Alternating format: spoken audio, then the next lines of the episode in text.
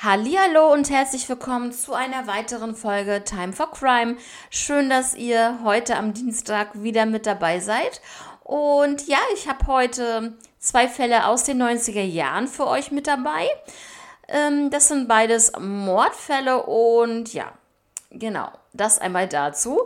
Und ansonsten hoffe ich, euch geht es gut und ihr hattet einen schönen Start in diese Woche. Und jetzt geht's richtig los mit dem März. Und ähm, genau, würde sagen, wir starten dann auch natürlich gleich in den ersten Fall. Und zwar gehen wir dann in das Jahr 1993.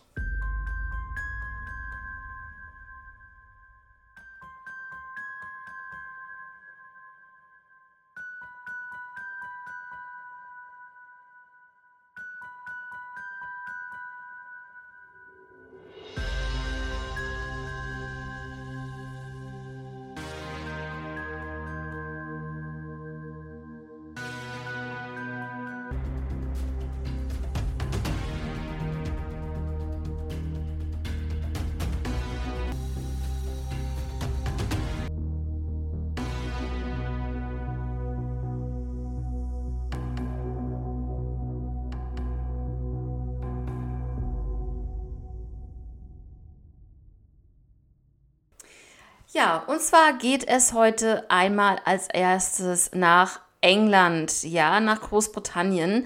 Und zwar geht es hier um den Fall von Paul Logan. Paul wurde 1968 in England geboren und kam aus Black Hill.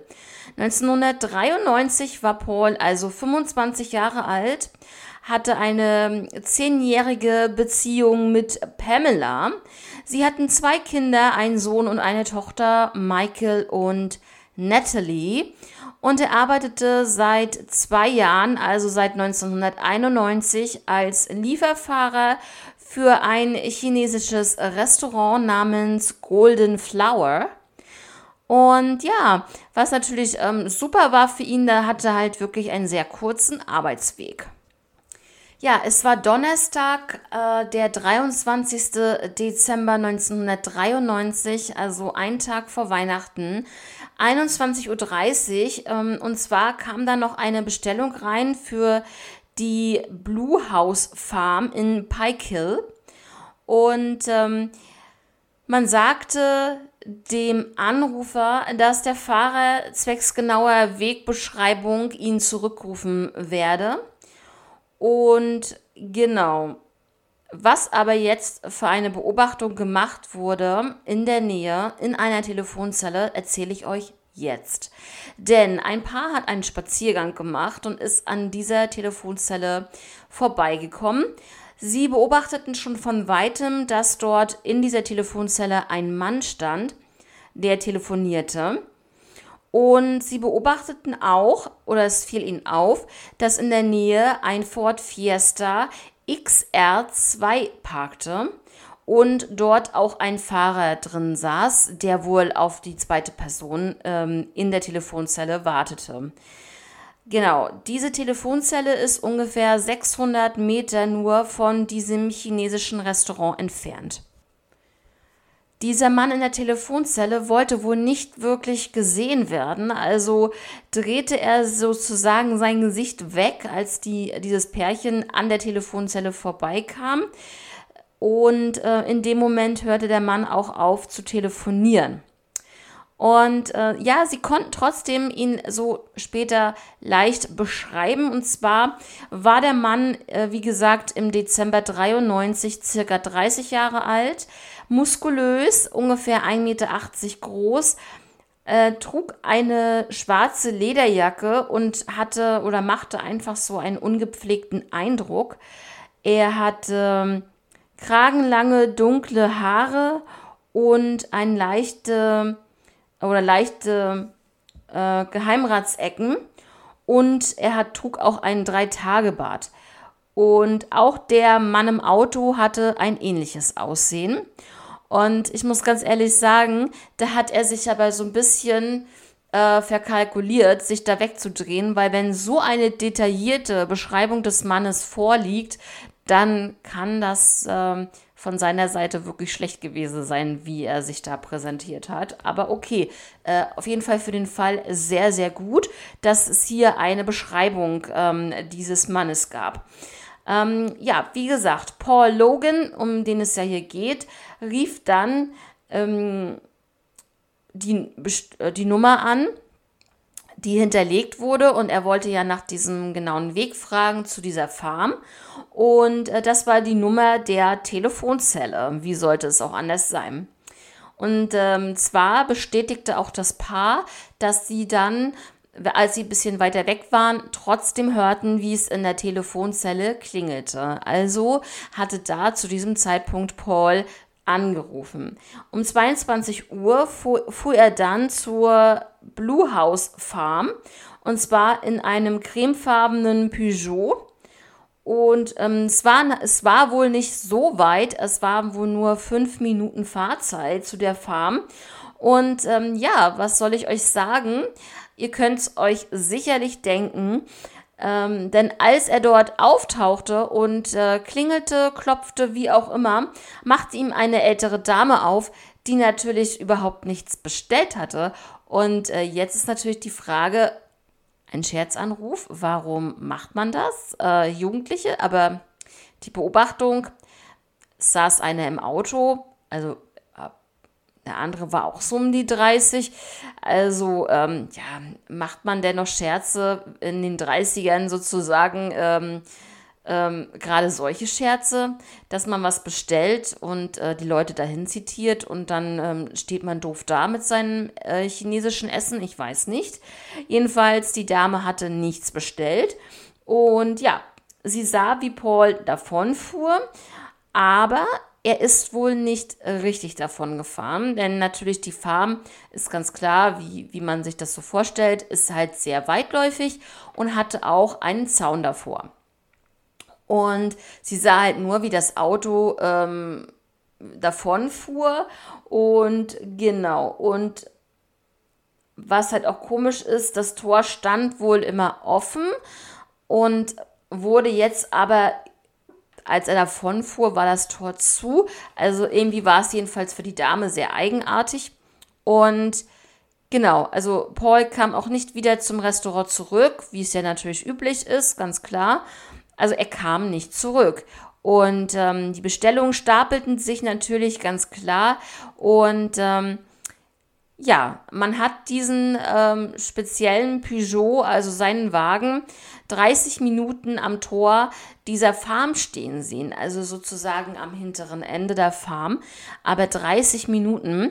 Und ähm, ja, das ist den Farmbesitzern dann später doch aufgefallen, dass dort ein Auto steht und das äh, für längere Zeit schon.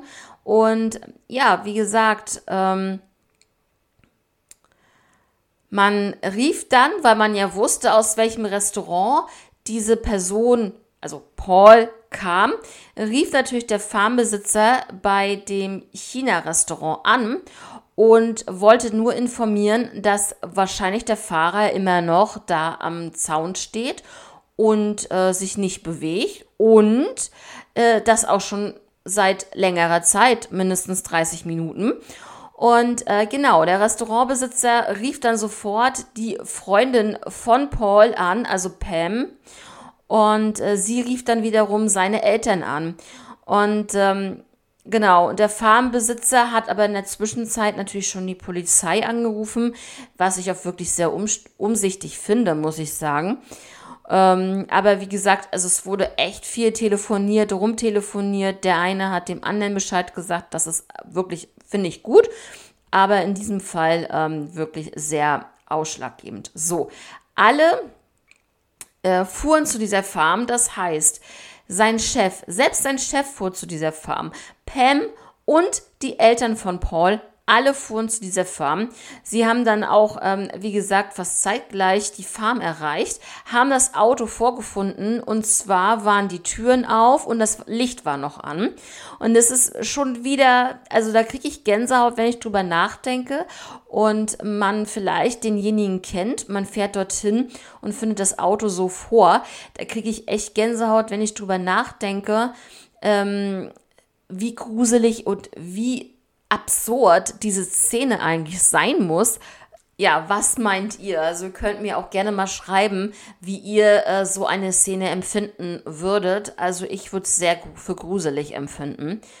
Und äh, ja, wie gesagt, die Polizei traf dann auch vor Ort ein und ja, da war ganz klar ähm, die Meinung auch der ähm, Polizei und auch der Ermittler, wie auch immer, ähm, dass da irgendetwas komisch ist. Und auch gerade wenn äh, Paul sicherlich zuverlässig war, ähm, dass da irgendwas passiert sein muss. Und ähm, ja, das war es dann auch so, oder so war es dann auch, andersrum, sorry. Ähm, ja, es gab einen Leichenfund und zwar 50 Meter vom Auto entfernt. Um 2.15 Uhr fand man dann wirklich die Leiche von Paul Logan. Und ich kann euch nur so, so viel sagen. Er hatte Abwehrverletzungen, was ganz wichtig ist in diesem Fall, natürlich. Und ähm, es gab auch stumpfe Gewalteinwirkungen gegen seinen Kopf.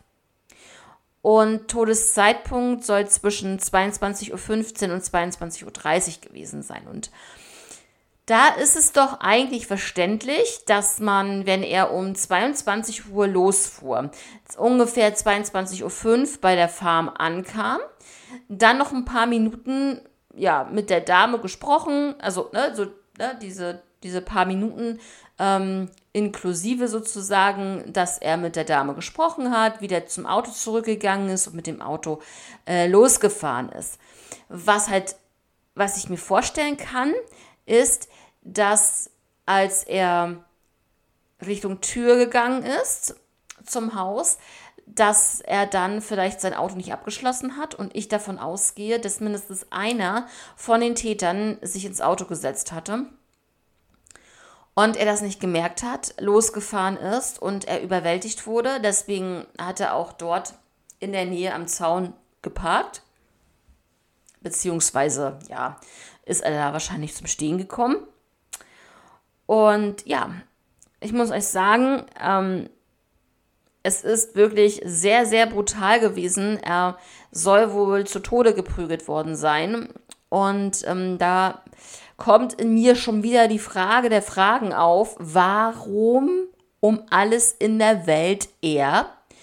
Und warum macht man sich die Mühe, ihn so abzufangen? Ja, also man macht sich die Mühe, da anzurufen, so eine Art Scherzanruf zu machen, ihn irgendwo hinzulocken und dann zu überfallen, zu verprügeln. Also er wurde auf diesem Feld, sag mal jetzt den nahegelegenen Feld, ähm, zu Tode geprügelt. Also es ist für mich unbegreiflich. Ähm, genau, und ähm, es wurde auch kein Geld mitgenommen. Also es ist jetzt auch noch nicht mal so eine Motivation äh, da gewesen, äh, einen Raub zu begehen. Und ähm, ja, die Tatwaffe fehlte. Und jetzt geht es natürlich um das Motiv der Täter, damit man irgendwie natürlich auf die Täter schließen kann. Das ist ganz klar. Ihr wisst, ähm, wie der Ablauf ist. Das ist ähm, logisch.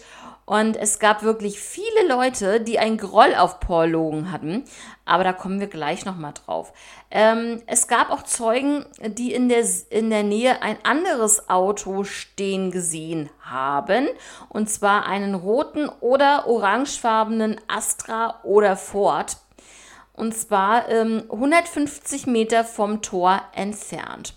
Und äh, ich glaube, wenn der vorher schon dort war, während die ähm, Täter sich sicherlich dort versteckt haben in der Nähe, beziehungsweise dort äh, in der Nähe des, ähm, ja, des Zauns, würde ich sagen, der Einfahrt vielleicht auch.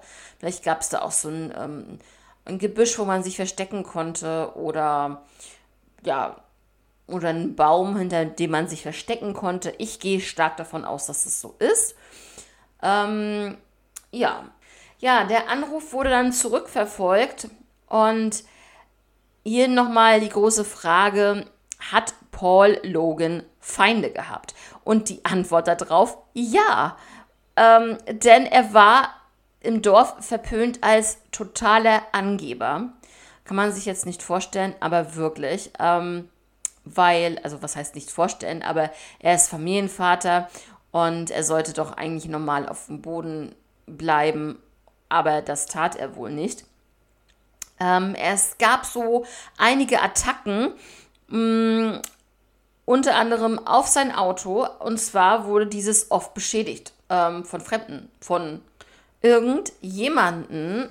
Und zwar, seine Reifen wurden zerstochen, sein Spiegel am Auto wurde kaputt gemacht und sein Lack wurde zerstört. Also alles, was man mit einem Auto machen kann, so gut wie, ähm, ist bei ihm dann äh, vorgefallen. Und was dann auch später noch war, er wurde ja dann beerdigt.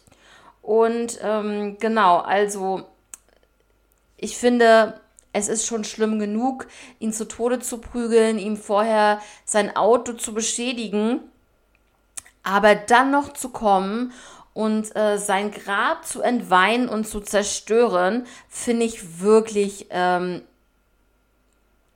ja, Entschuldigung, dass ich jetzt das Wort nenne, asozial. Das ist für mich ein No-Go.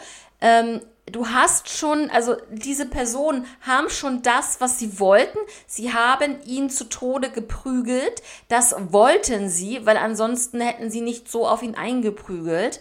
Ähm, das war ihre Absicht. Sie haben es geschafft. Aber hinterher noch hinzugehen, finde ich ganz schrecklich. Ein Grab zu entweihen, ähm, weiß, also ist für mich ein No-Go. Es gab auch eine, ja, wie ich finde, sehr interessante Grabsteininschrift. Und zwar hat man dort dann reingeschrieben, von Feiglingen ermordet. Und ich glaube, dass die Täter das vielleicht deswegen auch getan haben, um einfach, ähm, ja, vielleicht wurden sie da so ein bisschen animiert, nochmal äh, wütend zu werden und ähm, ja, man hat dann natürlich überlegt, ähm, man geht stark davon aus, dass die Täter aus der Umgebung stammen, denn auch diese Farm, äh, diese Blue House Farm, ist äh, wirklich sehr abgelegen und ähm, ja, man kennt die Farm wirklich nur, wenn man dort in der Umgebung ähm, wohnt oder vielleicht auch Verwandte hat oder ähnliches sich da auskennt, ja. Und ähm, die Frage ist halt auch, ähm, es könnte auch Rache gewesen sein. Ja, und man geht natürlich, also, nee, da geht man nicht von aus, das weiß man, sorry, man weiß es. Also, so wie der Fall sich dargestellt hat, ist die Tat definitiv komplett gut, also gut durchgeplant gewesen, diesen äh, Hinterhalt zu machen ähm, oder durchzuführen. Ähm, der Fall ist jetzt mittlerweile 30 Jahre alt ja, kann man fast sagen, ne? Also jetzt in diesem Jahr ähm, jährt sich das sozusagen zum 30. Mal äh, Ende Dezember. Also wie gesagt, zu Weihnachten dieses Jahres ist es dann 30 Jahre her. Und ähm, ja, wie gesagt, immer noch ein Cold Case. Der Fall ist Gott sei Dank aktiv und die Ermittlungen wurden zum Glück nie eingestellt, ja. Und ähm, ich weiß nicht, wie es in Großbritannien jetzt ist. Wir hatten das ja jetzt schon so oft, dass in anderen Ländern es so ist, dass ja, Mord verjährt. Ich hoffe, dass es in diesem Fall natürlich nicht der Fall ist. Ähm, ansonsten hat man jetzt noch bis ähm, Dezember, also bis Weihnachten diesen Jahres Zeit, den Täter zu finden. Oder die Täter natürlich. Ich gehe auch stark davon aus, dass die beiden, die ähm, dort an der Telefonzelle waren oder in, auch in der Telefonzelle, ähm, dass äh, das äh, damit zu tun hat, äh, weil es ist ja, es ist ja logisch eigentlich, weil ähm, Paul auch die Telefonnummer bekommen hat von dieser Telefonzelle und es waren die einzigen, die dort gesichtet wurden, die so ein bisschen komisch waren und wo dann jemand im Auto gewartet hat. Und Leute, die Telefonzelle ist 600 Meter vom Restaurant entfernt gewesen. Genau so ein Ding. Die Farm war fünf Minuten entfernt. Ähm, ja, also von daher ähm, brauchen wir darüber, glaube ich, nicht zu reden. Ähm, ich finde das einfach so eine feige Aktion, Leute. Ähm, und die Familie tut mir natürlich immens leid. Seine Kinder natürlich. Ne? Ähm, seine Frau, ganz klar. Also, das ist echt ähm, so ein unnötiger Akt dieser Menschen oder dieser Monst, diese, diese, diese, diese monsterähnlichen Kreaturen, die das durchgeführt haben, weil das ist, ist für mich nichts anderes, sind für mich keine Menschen mehr, die sowas machen. Und ähm, selbst wenn er irgendetwas gemacht hat ähm, und sie provoziert hat mit irgendwas, ist das noch lange kein Grund, so eine Aktion und, und so eine Tat zu begehen. Na, was sagt ihr dazu? Schreibt mir doch gerne ähm, bei YouTube in die Kommentare, würde ich mich sehr freuen, wenn ihr da mit mir ein bisschen über diese Fälle, allgemein auch die Fälle diskutieren möchtet. Und ansonsten schreibt mir gerne auch auf Instagram time-for-crime natürlich. Ja, dann würde ich sagen, wir gehen jetzt von Großbritannien nach Neuseeland. Und zwar geht es jetzt um den Mord von David Robinson aus dem Jahr 1998. Ja, Leute, und zwar David Robinson aus Neuseeland wurde am 8. März 1973 in, jetzt kommt's, Tokoroa geboren und hatte einen jüngeren Bruder, Leon oder Leon, ich weiß es nicht. ähm, der Vater John war Buschmann und ähm, war vier Jagen und äh, fing auch gerne mal Opossum, Opossums oder Umpossi, ich weiß nicht, wie der die Mehrzahl heißt, aber ein ähm, öfter mal ein Opossum, so rum. Die Mutter Joanne war Hausfrau. David fand es gut, draußen zu übernachten. Also er war dann wirklich so wie sein Vater, sein Bruder eher nicht so. Aber David ähm, fand das richtig klasse. Die Familie zog viel um und ähm, für fünf Jahre zogen sie dann nach Australien und zwar nach Sydney, ähm, ging dann aber später wieder nach Neuseeland zurück. In Australien bemerkte man, dass David irgendwie Schwierigkeiten beim Lernen hatte. Er war zwar schlau, aber das Lernen in diesem spe speziellen Schulsystem war für ihn wirklich schwierig. Und ja, man hat dann auch ähm, Verhaltensauffälligkeiten bemerkt bei ihm und er ließ sich leicht ablenken und er hat sich dann auch mit den falschen Kindern angefreundet. Mm, zum Beispiel äh, rannte er dann mal von der Schule weg wegen Mobbern und ähm, als Jugendlicher war er dann auch mal des Öfteren in Prügeleien verwickelt.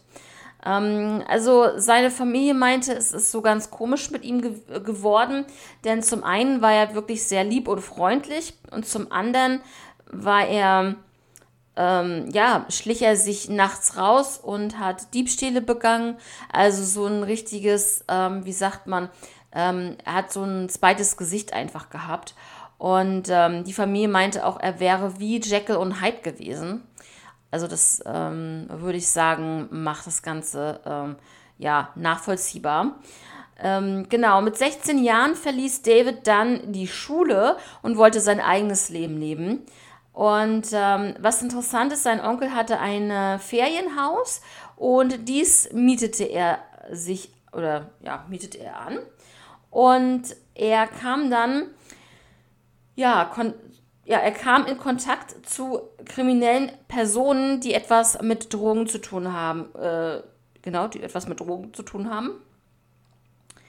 Die Miete konnte er dann nachher nicht mehr zahlen und ein äh, lokaler Polizist forderte die ähm, äh, Gruppe sozusagen, es war jetzt eine Gruppe von Leuten, unter anderem David, er forderte die Gruppe auf, die Stadt zu verlassen und auch äh, David, seine Eltern kauften ihm, ja, um ihn da so ein bisschen in der Wildnis ähm, zu unterstützen, kauften sie ihm Pfeil und äh, Bogen für die Jagd, einen Rucksack und ähm, Campingausrüstung.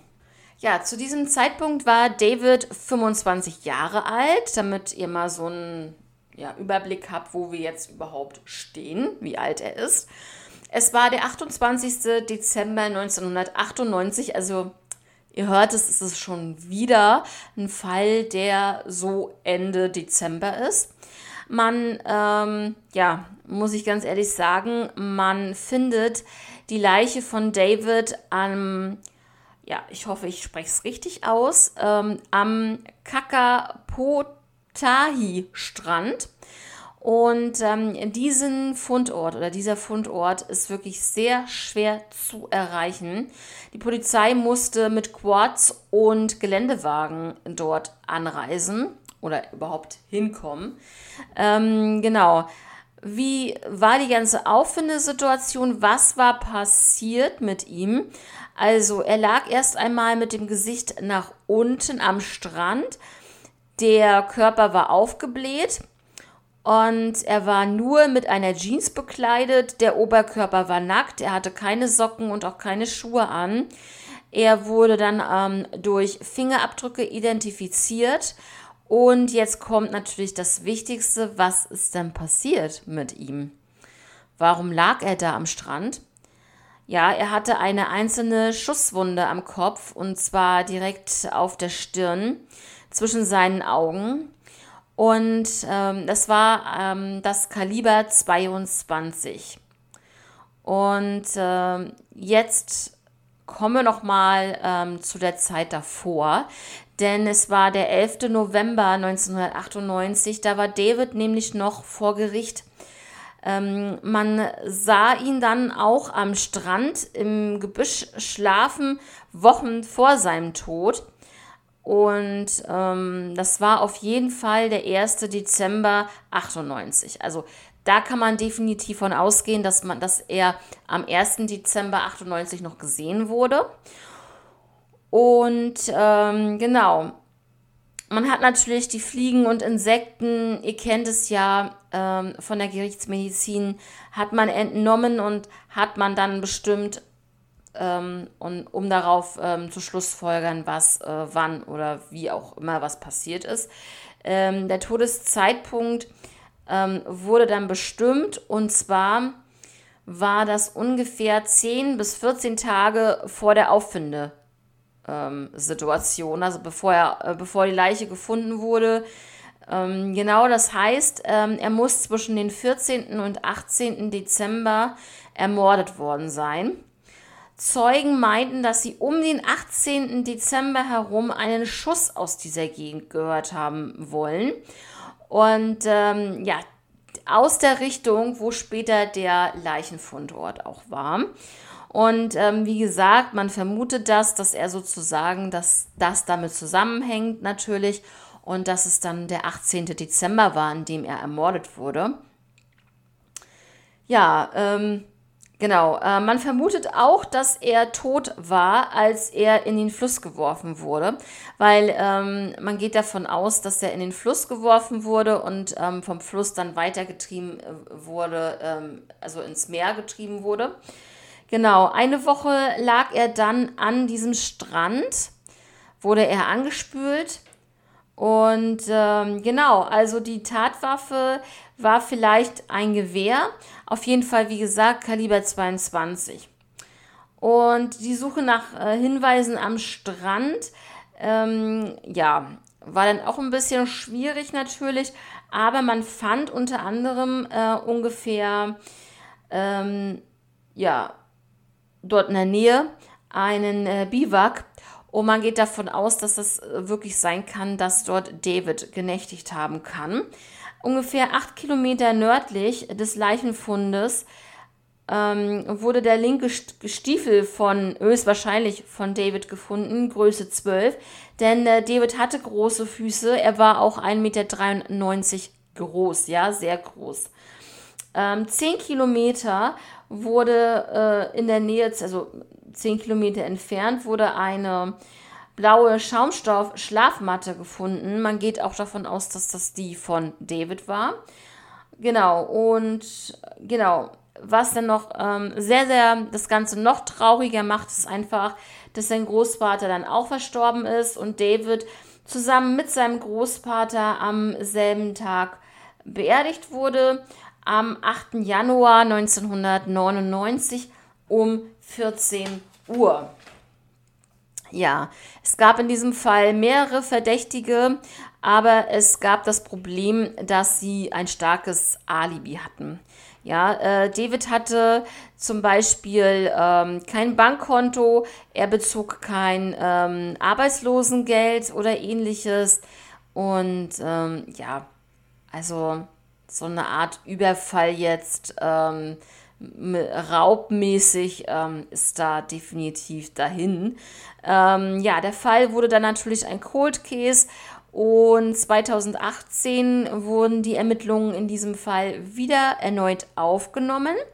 2019, ein Jahr später, gab es diesen Fall im neuseeländischen ähm, Fernsehen zu sehen, ähm, in der Sendung Cold Case. Und im Juli 2022 gab es neue interessante Ansätze. Die Akte wurde digitalisiert und neue Verdächtige kamen in diesem Fall auf. Jetzt äh, möchte ich aber noch einmal ganz kurz zu den ähm, Theorien einmal was sagen. Die erste Theorie ist halt Suizid. Ähm, ja, ähm, es war ein Kopfschuss, ja, aber der war so aufgesetzt, dass er von ihm selber nicht ausgeführt werden konnte. Er litt auch in der letzten Zeit unter Kopfschmerzen, ähm, waren, das zu, waren ihm die Kopfschmerzen zu viel, aber wie gesagt, äh, er konnte sich so nicht erschossen haben, jedenfalls selber nicht. Deswegen ist, ähm, scheidet ein Suizid hier aus. Ähm, die zweite Theorie ist natürlich Mord und da ist halt das Motiv mit Fragezeichen. Ne? Für mich ist es halt so, ähm, ich glaube das auch, so wie ich es gelesen habe, dass das erste Motiv könnte sein, dass es eine, dass es um eine Cannabis-Ernte geht, dass er da irgendwie was gefunden hat und sich dem bemächtigen wollte. Und ja, Leute flippen selbst ähm, ja, für solche Sachen komplett aus, die ticken aus und äh, dann äh, passieren solche schlimmen Sachen. Ich sag's euch, also man steckt da nicht drin in solchen Personen, aber ähm, ja, ich glaube schon, dass es äh, für sowas auch wirklich, ähm, ja, dass es ein Motiv, ein großes Motiv sein kann. Ein zweites Motiv wäre hier äh, Streit, ähm, dass er vielleicht beim Einbruch erwischt wurde und ähm, dort irgendwie Drogen ähm, holen wollte oder irgendwie sowas. Äh, ja, genau, das weiß man halt nicht. Ähm, genau, also äh, die Eltern John und Joanne lebten von 2005 bis 2016 in Australien. John ähm, war als äh, Dieselmechaniker äh, um Perth ähm, unterwegs, ähm, sag jetzt mal zum Arbeiten. Ne? Und Joanne war dann im Gesundheitswesen tätig. Im äh, Februar 2016 sind die beiden dann wieder nach Neuseeland gezogen. Ähm, John bekam dann eine Demenz und ähm, ist dann im Jahr 2021 in ein Pflegeheim gekommen. Und genau, am 3. September 2022 erlitt er einen Herzinfarkt mit 75 Jahren. Ja, was soll ich dazu sagen? Die Akte ist offen, der Fall ist zum Glück aktiv. Und äh, was sagt ihr zu diesem Fall? Ne? Also, ich finde, wenn das ist eine Hinrichtung gewesen, ich empfinde es immer, wenn ich sowas höre mit Kopfschuss, Hinrichtung und so weiter, dass es irgendwas mit Drogen zu tun haben muss. Also ähm, diese ganze Chose mit Drogenhandel, Menschenhandel, Waffenhandel, ich finde, die Leute, die dahinter stecken, bitte korrigiert mich, wenn ich falsch liege, eurer Meinung nach, ja, gerne, aber meiner Meinung nach sind das die schlimmsten Menschen. Ja, also ähm, ich sag mal, vielleicht Drogenhandel nicht, aber ähm, die da so weit gehen würden, um Leute umzubringen. Das meine ich mit die schlimmsten. Nicht der Drogendealer hier, den ihr vielleicht am Bahnhof seht oder so. Das meine ich nicht damit. Das ist schon schlimm genug, ne, dass er das verkauft und ähm, anderen Schaden zufügt. Aber jeder ist ja für sein Leben selber verantwortlich. Auch, muss dazu sagen, ja, ich weiß, wenn man ähm, in so einer Sucht ist und da nicht rauskommt und das schon jahrelang macht, ich, ich verstehe das, ja, dass das dann schwer ist. Ähm, ich habe auch einige Laster, die kann ich leider nicht ablegen, deswegen kann ich das nachvollziehen. Ne? Ähm, natürlich nicht Drogen oder Alkohol oder so. Also ich trinke eigentlich gar kein, also so gut wie gar keinen Alkohol, noch nicht mal Sekt an Silvester. Also von daher bin ich da mit Alkohol äh, fein. Ähm, Drogen sicherlich nicht. Da habe ich Glück, dass ich da nicht dran komme, beziehungsweise nicht drangekommen bin. Ich wüsste gar nicht, wo ich hingehen. Äh, ganz ehrlich, Leute, jetzt mal ganz im Ernst. Ich wüsste noch nicht mal, wo ich hingehen müsste, um mir Drogen zu beschaffen. Um mal zu sagen, ich würde mal Drogen probieren. Würde ich nicht, aber wenn man das machen wollen würde, wo muss ich denn da hingehen? Ich kann jetzt nicht, ich kann mich nicht, ich kann mir nicht vorstellen, wir haben hier auch bei uns in der Stadt einen Bahnhof, ich kann mir nicht vorstellen, dass ich mich da irgendwo hinstelle und die Leute frage, äh, hast du mal was, äh, hast du mal was? Oder beobachten oder so. Ich wüsste gar nicht, wer jetzt irgendwie so verdächtig wäre, der Drogen verkauft. Wisst ihr, was ich meine? Deswegen, ich komme gar nicht an Drogen. Also, äh, weiß ich nicht. Müsste wahrscheinlich im Internet suchen oder so. Aber ähm, nur mal das am Rande. Ähm, aber es ist ja schon schlimm genug, dass es ganz, ganz viele Menschen gibt, die davon natürlich nicht loskommen. Und ich verstehe das auch.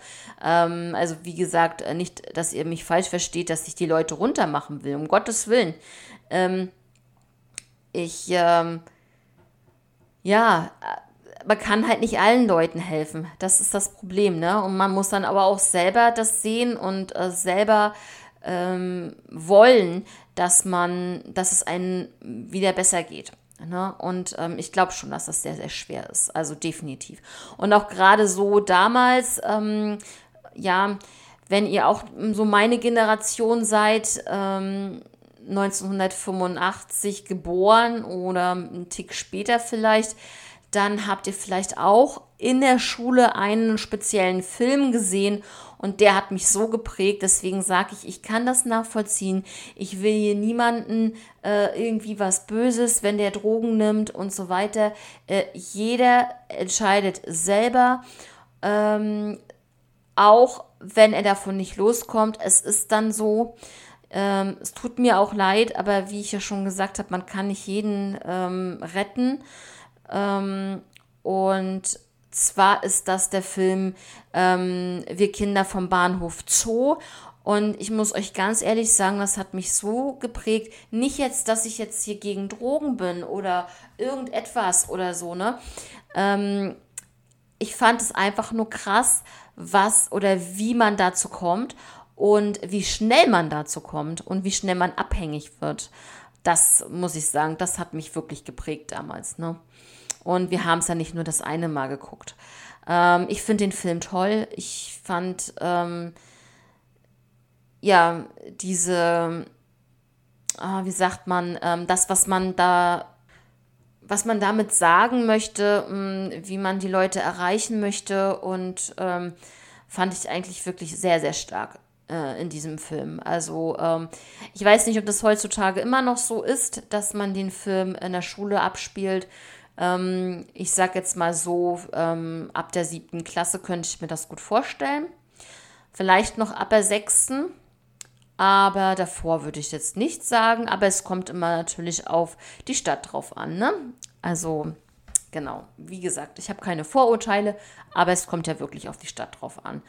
Und ähm, da kann das natürlich auch mal sein, dass Zehnjährige dann auch schon an Drogen kommen. Ne? Also da dürfen wir die Augen auch nicht verschließen. Ne? Das ist dann nun mal so. Das passiert leider in der Welt. Ja, jetzt bin ich ein bisschen abgesch äh, abgeschweift, abgeschwiffen. Ab ihr wisst, was ich meine.